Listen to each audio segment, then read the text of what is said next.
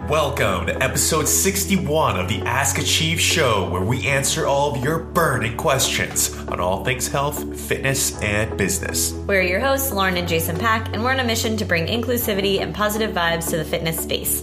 Today we'll be discussing forward weight shift while squatting, barbell versus dumbbell deadlifts, and how to help a client who can't hinge. We hope you're excited. Let's get into the show. What is up, Achievers? It's episode 61.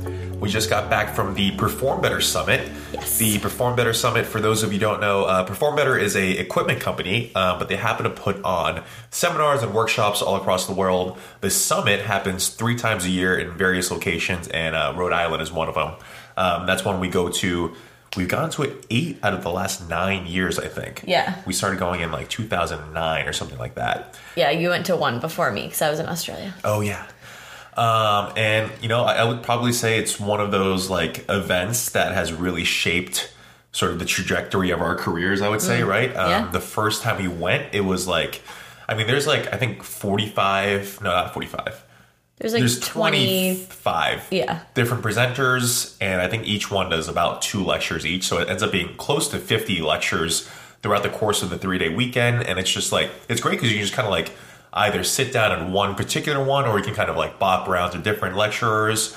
And it just shows you like how much you really don't know how much there is like more to explore within each avenue of fitness. Um, it's just a great way to um, meet other people, like-minded people that get and understand where you're coming from, and just like the energy is awesome, and it's just it's just an, an amazing event that is put on by Perform Better, and um, we we just really love attending it. Yeah, it's so much fun. We this year we got to go with uh, our coaches Sarah and Ted, and one of our interns Michaela and and Miguel, one of our coaches Miguel. Um, so we had a good good achieve crew there, um, and yeah, it's really fun to just like, especially if it's their first or second time being there, to like show them this new world of all these amazing people that kind of think like them and and act like them. And it's just it's just a really amazing time. And so if you're I think the last two of the year in Chicago and Long Beach. Yes, um, yeah. so if you're in either of those areas we highly would recommend going and going and checking one of those out. Um, if not even like for the education part too just for the social social aspect too. Yeah. like the networking aspect because you meet so many people who are doing what you're doing and you get to brainstorm with them and talk to them about like what's working for them and what's not and what they love about changing people's lives. It's just really fun. So yeah. And it was we rented an airbnb with sarah and ted and it was the weirdest super house weird. ever. Super weird. I mean like talk about how pictures don't tell the whole story. Like they really took like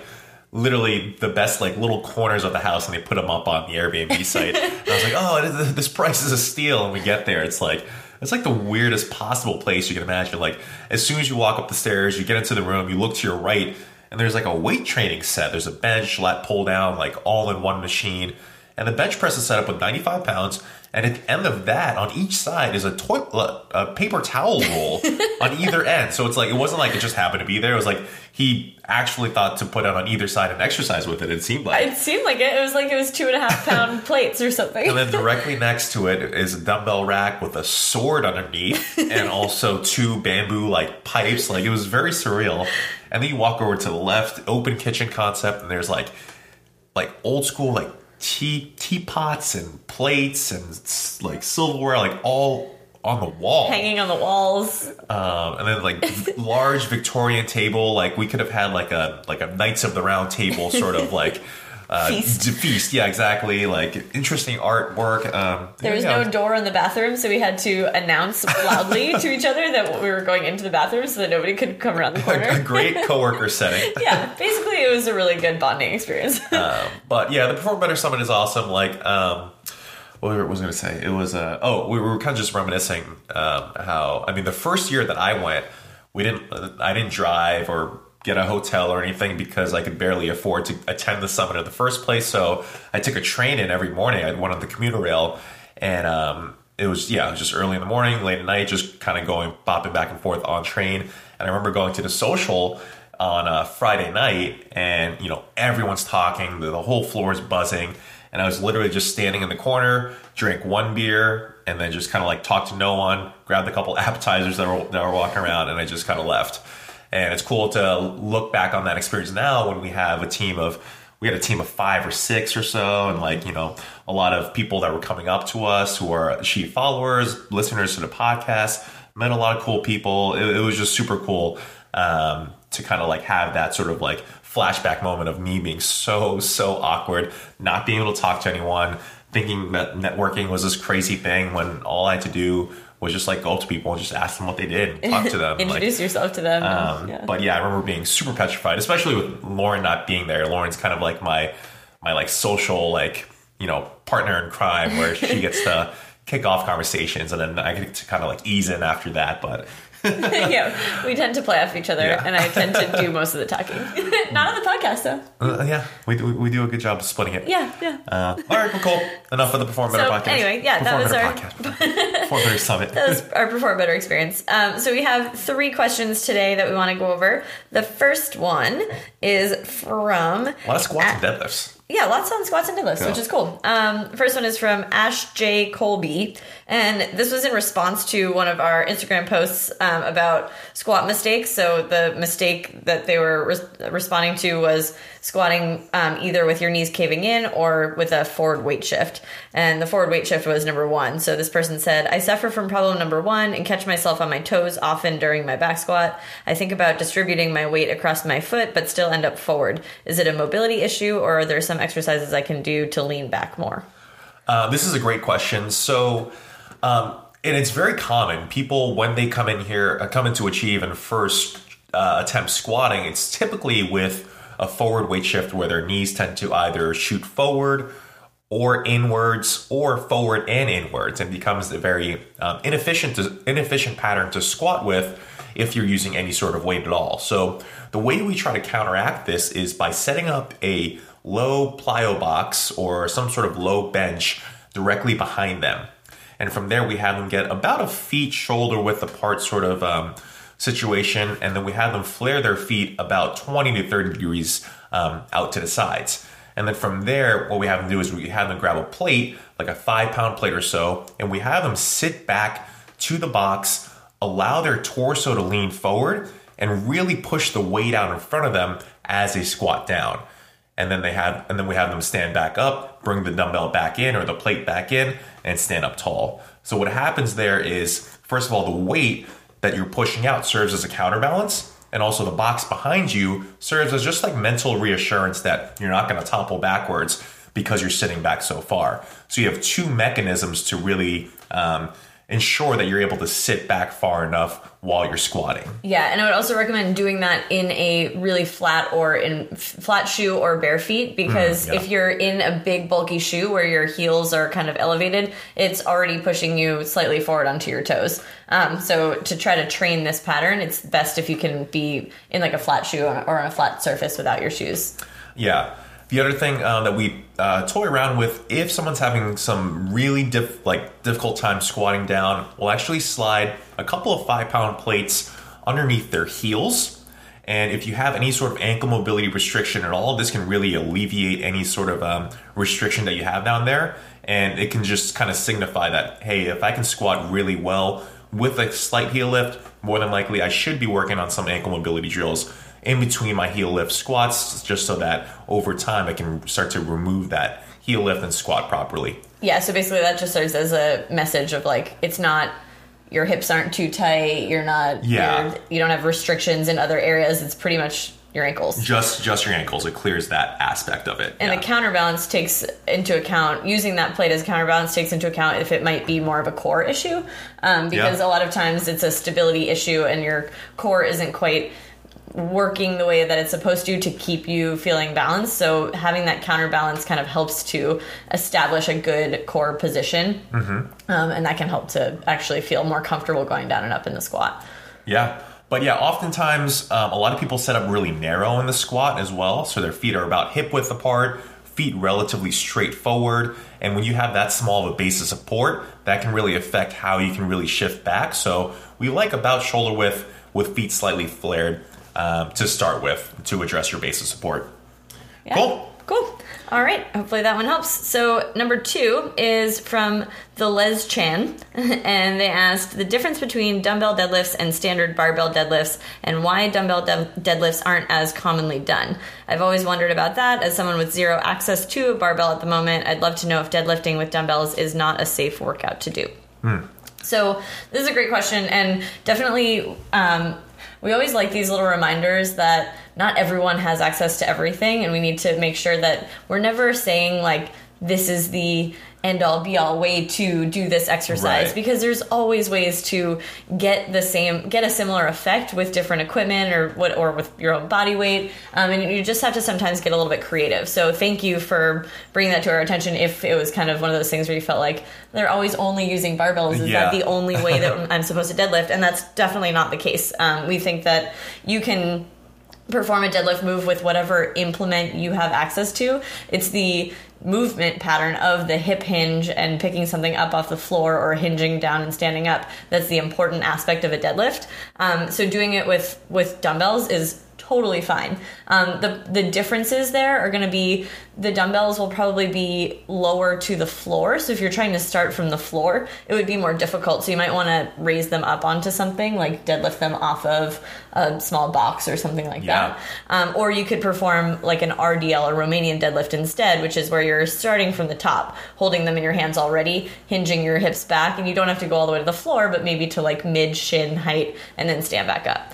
Um, but certainly they're not um, unsafe to do. Um, and the only thing, the only reason why we tend to shift more toward barbell or trap bar is because um, loading them is a little bit easier and progressing them that way is a little bit easier. So dumbbells have pretty big jumps. They also get a little bit awkward as they get really big and bulky, whereas the deadlift, the bar stays the same size and you just add weights onto the outside so they don't get um, as bulky or feel like as cumbersome. Yeah, yeah, and that's what I was going to uh, refer to. Like the most popular uh, compound movements are deadlift, barbell deadlift, barbell squat, and barbell bench press. Um, and yeah, just having a a bilateral stance where both feet are on the floor or both feet are both hands are on the bar. Um, it just lends itself to having the most amount of stability possible and most leverage for you to lift the um, actual implement off the floor. Um, but having said that, we use dumbbells and kettlebells, um, various different implements like that, um, quite a bit with our members because we love the instability aspect of it. Um, we love that um, we, we can work both sides independently um, of each other. So um, there's numerous benefits to using dumbbells and kettlebells and stuff like that that barbells don't offer. Um, we just speak to uh, barbells a lot because it, we really love the idea of being able to slowly progress incrementally over time. And dumbbells, it's often just five pound jumps, which can be quite a bit, especially if you're using them for any sort of um, exercise that requires, you know, using one arm. right um, and they they get harder on the grip i would say probably too because they usually have a thicker Oh, totally, handle yeah. so as the weight goes gets heavier and heavier it just becomes harder to maintain a solid grip on where the barbell grip stays the same width um, so just different factors that lend lend themselves to the barbell being easier to progress to heavier and heavier weights um, but again, nothing wrong with doing dumbbell deadlifts, and if that's what you have access to, we would highly recommend doing dumbbell dumbbell deadlifts. Yeah. Cool. Cool. All right, and then moving right along to question number three. So this one is from N underscore Icky, which I'm assuming is Nikki. Using my deductive reasoning. they asked, uh, "There's a client who can't do proper deadlifts or squats because he can't put his bum to the back. his lower back stays bowl, so his hips are, if I'm right, posteriorly rotated. Uh, I hope you get what I mean. Now the question: How can I help him? I'm already stretching his hamstrings because these are way too short, but that takes ages. He can do cat cows, and now I don't know what to do anymore. Thank you in advance, kindly. Do you think? Do you think they're uh, English or Australian? What's bowl? I don't know, but I'm assuming it's like posteriorly tilted. yeah, I, th- I think they accurately described it. Yeah. Um, basically, we've we've had a number of um, members who have presented with this sort of um, posture, basically when hip hinging, um, and just trying to basically get into a deadlift or Romanian deadlift situation, um, even without any load, when they shift their hips back. Um, either their hip structure is uh, built a certain way, or their hamstrings are so like actually shortened that if they even sit back a tiny bit, their lower back starts to round um, pretty excessively, right? Yeah. So we've had a number of those um, people that have presented with this. And, you know, over the years, what we've kind of just come to the conclusion with is that it's not really worth it to squat and deadlift heavy with them or sometimes even at all. And what we gravitated towards more are things like a staggered stance single leg deadlift, um, things like uh, staggered stance trap bar deadlifts. Basically, by putting one foot in front of the other slightly, it minim- uh, minimizes the um, the amount of stretch needed on the hamstrings because you're slacking one side. So you're able to sit back a little bit more effectively um, without putting so much pressure on your posterior chain to hinge. Um, so we've done a lot more of those types of variations, and then also doing things like barbell split squats or um, heavier step ups. There's plenty of ways we can really overload and challenge the legs without forcing um, them into a position that just isn't really built for them. Like especially if it's not even hamstring mobility, but it's actually like their hip structure. Um, then it's it's you're just kind of barking up the wrong tree. So um, just kind of understanding that wall squats, deadlifts, bench press, like those moves are very beneficial for their progressive overload benefits. Um, you do want to consider that it might not be a good time to put someone or force someone in those positions if their body can't really adapt to them. Yeah, I mean, we've had a few people, and like it took us a long time to come to this realization. So we've had a few people who we spent so long, like they just need more hip mobility. They just need to, like, they just need to stretch more. They just need to be more flexible. And it's like at a certain point, they actually have gotten much better at like in terms of mobility and flexibility um, overall, but they still just aren't able to sit back. And it's Yeah. like, at, at what point do we keep like just hammering in on the same kind of mobility exercises and or do we just say like hey we can work the legs Yeah. in many other ways and Right. nobody has like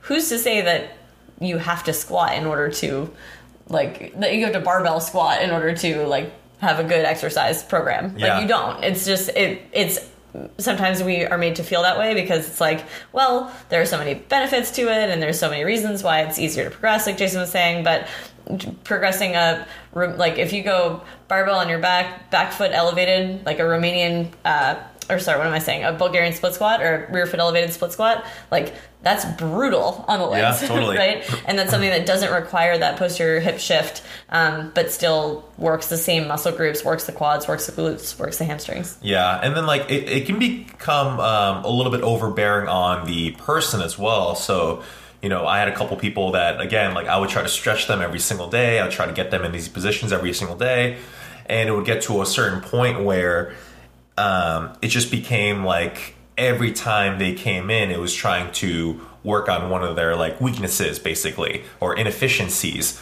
Um, and it ended up just being like, just it it ends up being not as fun if you're consistently Yeah. just doing something that you're not necessarily inherently good at. So instead, now what we do is put them in positions to succeed. So doing things like um, RFEs, like Lauren just talked about, or heavier step ups, heavier split squats, staggered stance deadlifts, these sorts of moves that really put them in a position to succeed and they can actually do and challenge themselves with. And then also hammer away at their upper body. Um, you know, definitely doesn't hurt to make sure to keep in some sort of ham- hamstring mobility or hip mobility, ankle mobility type of drills in on a daily basis but maybe just um, not putting so much emphasis on it every single workout. Um, even though you are obviously trying to do the right thing, just like we were in the past as well. So, um, yeah, just keeping in mind that you, you don't have to go and heavy squat, heavy deadlift them. yeah Yeah, cool I think that's about it. yeah so those are three questions today um yeah do we want to end up there was no that was it i was gonna add i was gonna add something No, add something. Well okay so this is a little something that happened on instagram that i kind of thought was worth uh, mentioning just as a seven months pregnant um, woman. So um, we had a comment on one of our posts that said something like um, it was a post of me doing demonstrating workout. It wasn't like it was photos and a video and the person said is she pregnant or has a mom bod? Um, and i just thought this was worth addressing because um, i am pregnant which is like fine whatever um, it wasn't something that was mentioned in the post or really something that um, we were asking for comments on. But whatever, it's fine. Like I am pregnant, and a lot of people are saying like, "Oh, look at the bump," and like cheering me on and being like, "Hey, it's awesome that you're showing strength exercises while you're pregnant, showing people that you can do this stuff." Um, that's been most of the comments. Most things have been so so positive. But this one really kind of took like it took me a minute to figure out how to respond because I was like, this is, it feels so harsh to say something like that. Um, and the reason I think that I got so upset was because there's so many women who, they, women already have so much pressure to get their bodies back, quote unquote, from going through pregnancy. And I get the whole dad bod thing, like, haha, dad bod. That has nothing to do with the an actual change, like physiological change that goes through that a, a man goes through mm-hmm. to actually have like grow and deliver a child. And so it's not the same, and it shouldn't be used toward. I don't think it should be used toward anyone. um, I don't think it's a nice thing to say about anyone, but it really shouldn't be used toward women. Um, I really think that it can be really damaging for anyone who's just had a baby. I mean, when you just have a baby, you still do look pregnant, and to make somebody feel bad about that or call that a mom bod, um, I thought was really just could be really damaging. And so I just wanted to bring that up and kind of have a little dialogue about that and make sure people know that there should be some sensitivity around women who are either pregnant or have just given birth or or have given birth 20 years ago. Their bodies are just going to look different and that's perfectly okay. Yeah, I mean you. Um, I mean you've had body image stuff in the past, Right. right? And um, like now you're at a really good point. Um, but like you know, like that got you a little bit upset, right? yeah, and it wasn't I actually got I found myself getting upset for Other anybody moms. who's going through it right now. Yeah, Yeah. like I'm not in a place. Well, also like I'm currently pregnant, which I think is different. Like honestly, it's going to be different and harder. I think for me postpartum when Yeah. I'm maybe get comments like, "Are you pregnant?" and I'm not. Yeah, yeah. because I probably that probably will happen, and that's going to be fine, and I'll address it, you know, in a way the same way that I am now. But just knowing that that could be so triggering for people and and upsetting for people, and just thinking about like why do we feel the need to comment on that kind of stuff? Yeah. and and just ask yourself like why is this a productive question for me to ask? Like am i curious because i want to know like is she doing this while pregnant and is that okay? Like are these exercises safe for pregnant women? Like those are totally valid questions. Totally. and like i want to answer those questions and i want to put it out there that you can do these strength training moves and it's totally safe. Um, but if you're just asking about somebody's body just kind of ask yourself why you'd want to know. Are you just curious or are you actually asking because you have a real question that could help you in training other people? Yeah, that kind of thing. Um, but yeah, I thought I thought you had a really good response. It was very just kind of matter of fact about the situation. Um, I think it's it's very easy, especially on the internet, to just blow up at someone, right? And Yeah. you could have uh, you could have you know really you know in in the right actually probably you know uh, kind of blown up blown up at them. But I think um, in order to create real actual conversation and actual change, we have to just kind of like deal with it in much more um, almost unemotional manner. Um, even though it's such an emotional topic, Yeah. So yeah, I, thought think was that, if I just went about it in terms of just like lecturing this person on why he was inappropriate, Yeah. it would have come across as then that person just gets defensive or thinks I'm like irrational or whatever. Like this whole like misunderstanding starts to take place. Totally, Of, like yeah. we're going after each other. Whereas I just want to say like, hey, I would think twice about using that terminology because you actually probably didn't even mean it, but it can actually be really damaging for someone. Yeah. And to hear that is like you actually maybe I hope that this person would be like, oh, you know what, I didn't even think of it that way, and, and I'll actually rethink the way I the language I use instead of if I just lashed out. It would have been instant like defense mode, right? Totally, of yeah. like, well, don't call me like you're calling me mean or you're calling me ignorant. Like those are those are terms that when you throw those out, it creates this instant like um, uh, back and forth and, and like barrier between you. So trying to keep things as open as possible with the dialogue and just trying to get people to audit themselves a little bit in terms of the the words that they're using. So Yeah, and I mean the last piece to this that I kind of wanted to chime in on is that you know like even though you see us on Instagram and on YouTube and like we've got um, like we're performing these exercises and you think that we're very in shape like we still also have the same like you know thoughts and um, you know body image stuff that we all go through so it's just um, understanding that that you are not alone and that we all are kind of all the same boat with all this sort of stuff so Um, Yeah. yeah. And yeah, words words can hurt and words can heal, and so try to use healing words as much as possible. Yeah. All right, that's glad what- you brought that up. I just wanted to put that out there because I thought it was important. So, anyway, those are our burning questions or our answers to your burning questions, plus a little bonus uh, tidbit at the end. and if you all have any other questions for us, we're going to be recording another podcast in a couple days, so we would love to hear them. You can send them to us at Achieve Fitness Boston on Instagram. Send us a DM, or you can comment on one of our posts, and we'll answer your question from there. And if you wouldn't mind leaving us an iTunes review, we'd be super, super grateful for that as well. And until next time, Peace. love, and, muscles. muscles.